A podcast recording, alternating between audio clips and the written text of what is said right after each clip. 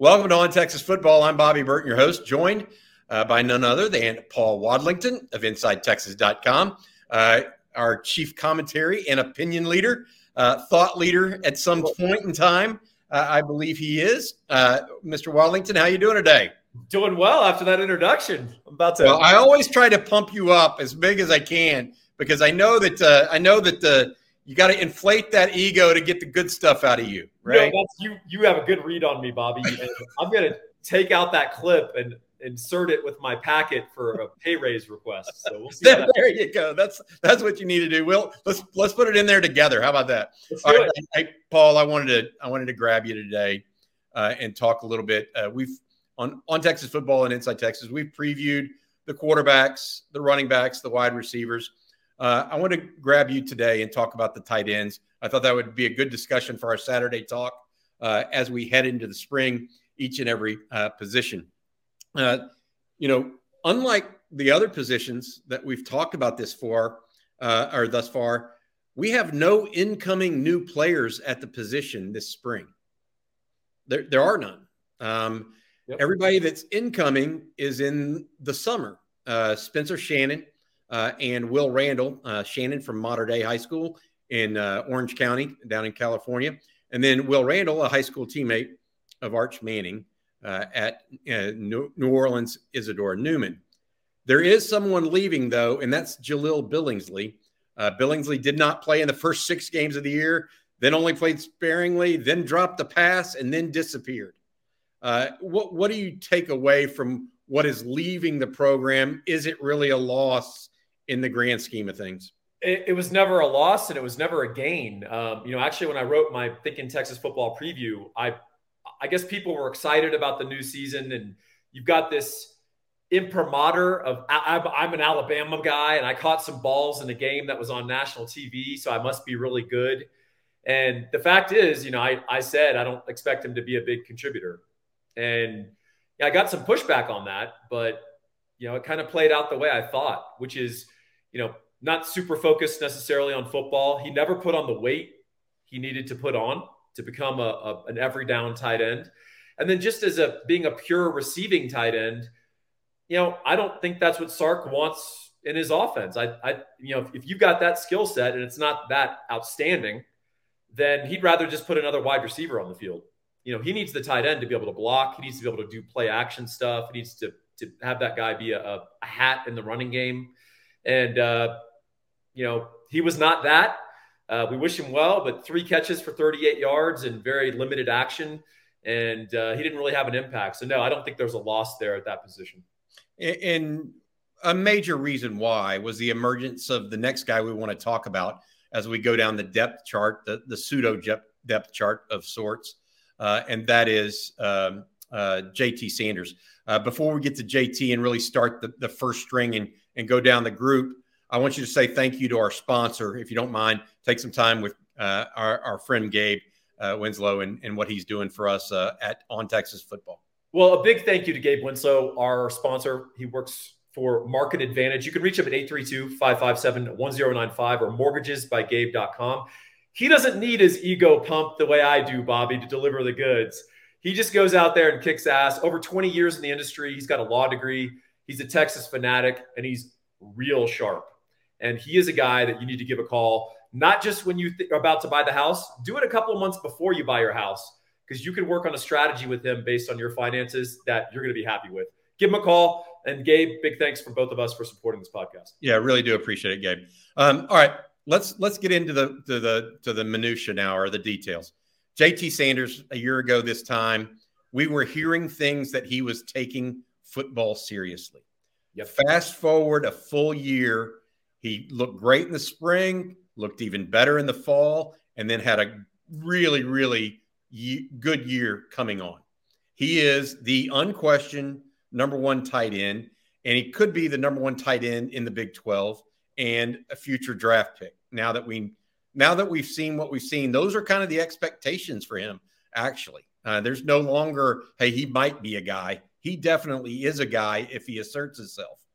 Um, given that, how does Sark's outlook change heading into this year, and how does the tight end room look because of him? Good. Uh, it's been a while. I mean, JT Sanders, to your point, Bobby, he didn't catch a ball last year. And so all of this was just about projection. And I felt good about him. I'd heard good things. I knew what his athletic, his baseline athletic ability level was, which was very high. Uh, but it's a more subtle athleticism. You know, we tend to speak of athleticism as like SPARQ scores. Well, there's another type of athleticism, which is a guy who moves well, has good la- lateral agility. Despite being tall, they can get low, uh, they can move side to side, and an easy catcher of the football. Right, Bobby? He reminds me. He reminds me of a guy that would be good at rebounding. He would be good at rebounding. He's good at space type sports, and that's what football is becoming. But on top of it, the added benefit was he was a, a willing and viable blocker, and not just in one setting or format, but as a move tight end, as a the old traditional H back that you and I grew up with, he could put his hand on the ground and not just get in someone's way, but maybe actually block them. And that's a huge asset. And he caught 54 balls, Bobby, for 613 yards, five touchdowns.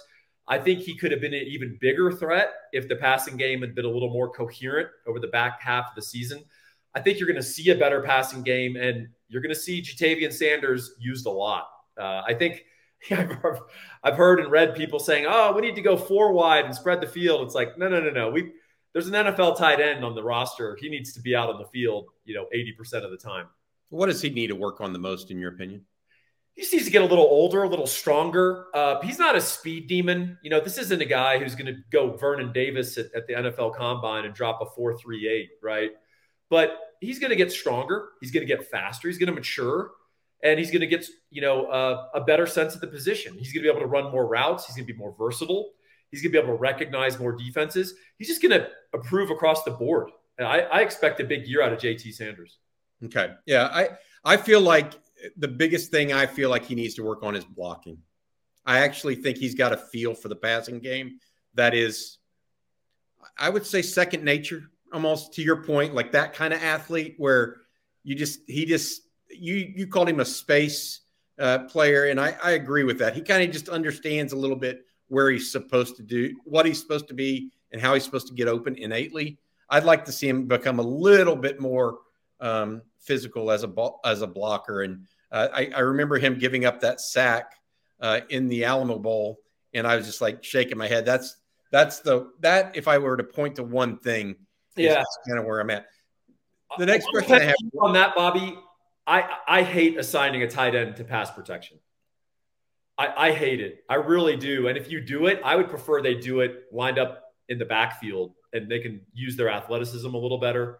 As a H back. As an H back, because they're just not used to it with their hand on the ground. And it's not what they're built for. And there's a reason you want offensive tackles to weigh 315 pounds and not 245. So anyway, just my uh, thought on that. No, I think that's fair. I think I think that's to your point. That's that's part of what we're we're we're discussing here is where where they are, uh, where where what they need to be doing, where they are, and what they can be. Um, I would be uh, short to say that the tight end group is top heavy.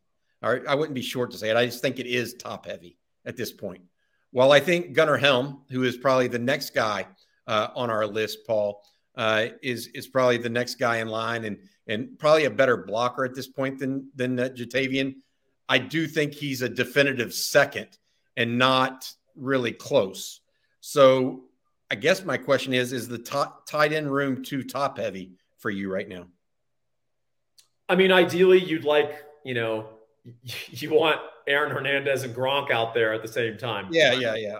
Uh, but failing that, I mean, I think Gunnar's a fine number two tight end. I think he's he's going to still improve. He's very young, and I'm I'm interested in seeing, to your point, Gunnar Helm at 255, 260. I'd be very curious to see his impact as a blocker. Uh, as you know, Sark loves those double tight end sets, and he did he ran those at Bama even when he had three NFL first round draft picks playing wide receiver. He put one of those guys on the bench from time to time and run double tight end. And people say, why would you do that? Well, he knows that that formation draws certain automatic coverages from certain defenses. And when you can be guaranteed a certain coverage, you can be guaranteed a certain look for your quarterback. And, and that's where Sark likes to do a lot of his play action stuff. And if you don't adjust to it correctly and you keep out your small personnel, he'll just run the ball on them. And so that's why he likes to integrate those two tight end sets. Obviously, we're going to have, we think we're going to have pretty good receiver talent uh, this year, but you're still going to see Gunnar Helm out there. And uh, for his age and given his background, again, he was sort of a flex finesse tight end in high school. I think he's adopted well to being a you know, hand on the ground blocker. And, you know, just like Ja'Tavion Sanders, he'll get better just as he gets more physically strong. I don't recall him dropping a pass this year.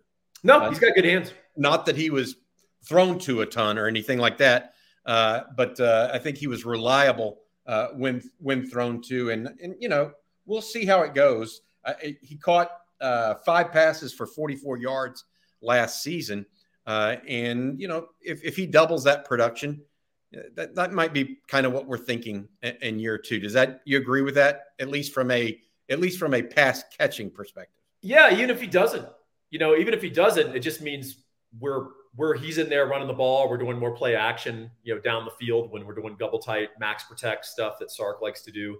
And it means maybe AD Mitchell, we get a good protection dialed up, you know, all protect, and AD Mitchell's catching 70 yard bombs, right? You know, that's what we want. All right. So after Gunnar Helm, it, it, it starts getting questionable about where Texas goes. The next group is Juan Davis and Brayden Liebrock. Liebrock I don't, you know, he has not seen the field in some time. He's had a bum shoulder. Mm-hmm. Um, he's still tried to practice, but hasn't necessarily uh, uh, pr- practiced with contact. I almost wonder if he's on the verge of being a medical redshirt at some point. Um, and then you have Juan Davis, who has actually shown to be pretty good player. He's just not that ideal size for the position. Yeah, I'll talk about Brayden first. I just I think he got a bad deal of the cards injury wise. And if you look at his high school film, Bobby, he's he's a gifted athlete in space. And uh, I think he would have been an asset if he'd been able to develop normally. It's not just that he's been injured and not able to play, he's been injured and not able to physically develop, right? He can't lift the way he needs to, he can't get practice time the way he needs to. He's not caught up in terms of the physicality. He's, you know, he's doing a lot of no contact stuff. That's not football. It's not going to help you learn to be a tight end. So it's a bummer because I think he's a guy, if he caught a little luckier break, I think he's a guy we'd be talking about, frankly. Um, right now, I, I, think your instinct might be right. He might be a guy, unless he has a good spring and fall, I think you're maybe looking at a medical guy. What about Juan Davis? I like Juan. I mean, he's a good sort of hybridized athlete, but you nailed it. He just doesn't have the natural size to be a true tight end. And I, I understand that there's a history and tradition of small tight ends, but typically they offset their deficits as a blocker and as a, a big body by being exceptionally fast or you know incredible route runners with great hands. You know, Pat Fitzgerald is a guy you and I remember who just had phenomenal hands and you know ran pretty well, uh, but not necessarily a blocker. And I think Sark wants complete tight ends. And and if you're not a complete tight end, you need to be either to be an overwhelming blocker or an overwhelming receiver. And I don't think Juan is either. Uh, I still think he's a pretty good athlete. He might have value uh, in, in certain. Seeking the truth never gets old. Introducing June's Journey, the free to play mobile game that will immerse you in a thrilling murder mystery. Join June Parker as she uncovers hidden objects and clues to solve her sister's death in a beautifully illustrated world set in the roaring 20s. With new chapters added every week, the excitement never ends. Download June's Journey now on your Android or iOS device or play on PC through Facebook Games sets, but I just don't think I don't think he's going to beat out Gunnar Helm for that second job. Yeah, he's not a he's not scared of contact. I noticed that with Juan Davis uh, as a true freshman in some some drills I saw. He he, he physically is re- ready from that standpoint. He's just not very big. Yeah, um, and and I do think he's athletic, but you know, are you going to really can't displace Ja'Tavion Sanders for him? Um, that you know that's that's not going to happen, and so uh, the the question I have really is: Does Texas have enough tight ends? Well, maybe if Spencer Shelton and Will Randle come in in the in the summer, and one of them is able to be an additional tight end as a blocker, uh, Spencer Shelton in in particular, Uh, I actually think he might be a third tight end as a blocker sometime, even as a true freshman. Yeah, he could be. You know, I don't think we're going to run a lot of sets with the third tight end. And if we're doing it on goal line, it's going to be Byron Murphy or somebody, right? Yeah. Um, yeah. Uh, I think Spencer Shelton, I, if you want to talk about the incoming guys, uh, I think the fact that he's not going to have a spring means he's going to arrive a little bit behind just in terms of blocking. And, you know, there's a big technique aspect to blocking as a tight end and getting your fit and, you know, getting your hands and locking someone up because tight ends, they're not going to exert the power of an offensive lineman, but they typically have great feet. And so if you can teach your tight end how to get a good fit and on a defender and then use their feet, that's how they become effective blockers. And I don't think he's going to have the time to, to do that. Also, I don't think he's physically developed enough. I mean, the last I saw, he was about 6'7, 230, 235. Uh, now, that bodes well for the future. This guy might be walking around out there at 265 and moving okay, you know. But I don't, I don't, I don't see an impact. And then you know, Will Randle, um, he's he's coming off an injury, is he not? Yes. Yep. And he's got he's got you know, if you watch his high school film, he's got great hands, and obviously he was Arch's number one uh, offensive threat. I don't think he's you know super athletic, but I think he's a guy that if you surround him with some other threatening athletes that the defense is worried about, he's a guy that can absolutely be an asset just because his hands are awesome and he understands the game and where to where to run and position himself. Yeah, I, I think that all makes sense. Uh, the, the I think in general, Sanders one, probably a top heavy tight end room. Helm a strong number two, but not necessarily. You know, he's he's got some some some warts to his game, uh, but he also has some uh, promise. Uh, then you have Juan Davis and Brayden Liebrock. Davis at this point ahead of Liebrock because of uh, injuries, if nothing else. And then you have the two young guys coming in. So that's that's kind of the depth chart as we look at it for uh, the tight ends. We've now done the uh, quarterbacks, uh, running backs, wide receivers, and tight ends. Uh, I'm going to do the offensive line tomorrow with Jerry Hamilton. Try to really try to roll these out as we get prepared for spring practice. Paul, people like it when we kind of go off on tangents or have other discussions. Uh, you have anything else you want to talk about today for a, a Saturday update? Oh man, uh, let's see. Can I get some training advice on how to stop my Bernedoodle from barking at people using their snow shovels? no, you no, you cannot. But uh, you know, let, us talk a little bit about um, Texas football in general. Uh, there's been a lot of conversation about uh, you know the the offense Texas is returning uh, as we kind of t- went over all the skill personnel at this point. Um, what do you where what would you compare what Texas is returning in any previous year to this one? So oh, interesting. yeah, my point being they lose guys like Bijan and Roschon, who are the the heartbeat of the offense, really, or or the the pulse even at times. Um, I'm trying to think of a time when Texas came back with a second year quarterback, lost a big running back, maybe Shane Buechele after they lost D'Onta Foreman. Um, well, I think maybe we'd even have to go further back to Colt McCoy. His well, so it's actually it's, it's, a combination season, isn't it? Because that doesn't fit with the offensive line. So I was thinking Colt McCoy, his first year as a starter, he had that uh, most of that great offensive line helping to support him. Um, but it doesn't really cohere to the second year, right? Colt McCoy, where he started over at the offensive line, still had Jamaal Charles, who was a huge asset, obviously. So man, I don't know. You know, we're trying to look for parallels, and I don't because this offense, um, to me, the big returning aspect of this is Quinn Ewers, right? Yep. To yep. and then this offensive line. I mean, we're returning our offensive line basically, all of it, all of it, and all of them have upside. So you know, this isn't Kansas State where God bless them, they do a great job.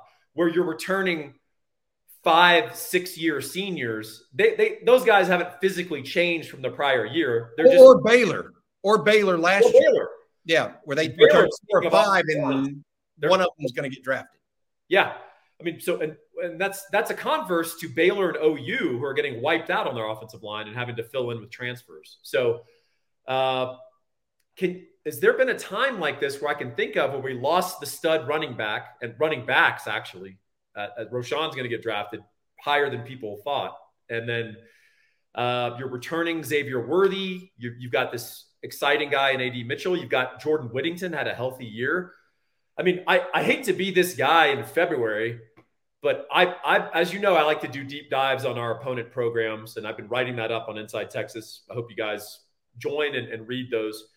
And then I'll, I'll, check back in after the spring, of course, and I'll evaluate what people look like. And then I'll check back in on those teams right before I write my preview. Texas is loaded. Texas should be good. I mean, I'm not saying this is an all time offense, but if Quinn Ewers comes along the way we think he should come along, I just don't see how this offense doesn't score points. I, I agree with you. And I think that the only thing I would say is I think we'll get a better sense of it during spring. Yeah. So, where do we poke holes a month from now after watching two or three practices, hearing reports, and then see the spring game? I think the spring game is April 15th. Um, I think that's the that's one of the things I want to see just how I think on paper the offense looks. To your point, I don't remember it looking like this. Um, but uh, at the same time, I, I want to be a I want to seeing is believing, right? I, you you want to you want them to prove it to you, and I think you can see some things in this spring that will translate and lead you to believe that a, a high level of success is plausible in the fall. Well, I just had this thought. I'm, I'm curious. Maybe we can do this live here before I we can flesh it out together. Do you remember back in the day when we had Ricky and Greg Davis talked about the burden of making sure Ricky got his carries? Yeah. And the burden that placed on his offense, and people were kind of laughing, like, it's Ricky Williams, man. Like, you got to hand him the ball 30 times. But he was talking about how there was a burden because he, you know, he liked to throw the ball, obviously. Um, I almost wonder because ha- turning around and handing the ball off to Bijan and Roschon won Texas two games last year, right? Iowa State, that last drive was just handing the ball off. But Baylor, when they just said, hey, these guys are starting to wear down a little, let's just hand the ball off. To Sark's credit, that's what he did. I wonder if he feels, and you saw a little this in the Washington Bowl game. Does he now feel that he's past that and he can kind of be a little more pass happy this year? He doesn't have the burden of handing it off to Bijan, or am I just reading too much into all that? That's a, that's a great question, Paul. I, because I could see that evolving, particularly when Jonathan Brooks wasn't the tailback Yeah, in that that uh, Alamo Bowl, um, because it really took. You knew Keilan Robinson just not that guy.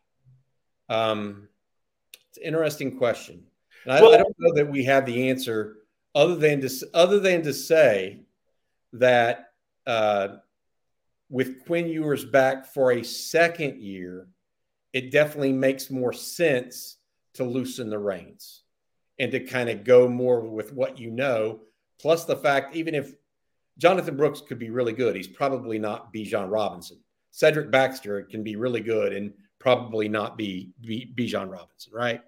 So I, I feel like I feel like that's that's really the question is, you know, is it is it a byproduct of where Quinn is or a byproduct of losing the running back?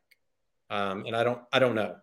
Well, and, and, so what's interesting is we do know now that Jonathan Brooks was dinged up in that game. Yep, he had a hernia surgery afterwards. So, so that might have affected our game plan, right? But we also know that that was a little bit of a preview of some of the offense for this year, and it was imperfect and whatever. I don't, I don't, I could care less about that bowl game to tell you the truth. But I do think it's interesting to consider: is Sark going to remain balanced? Because he's going to have a lot of toys He's going to have a, a, offensive line that can pass protect. Uh, Fingers crossed.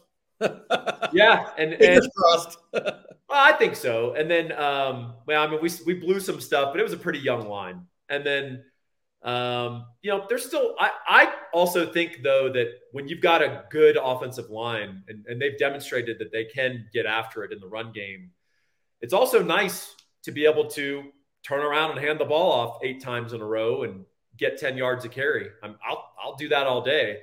I'm sure, I'm sure Sark will too. I don't think Sark is some mad scientist, you know, wants to throw it every down, but it is interesting to consider that this offense may look a little different.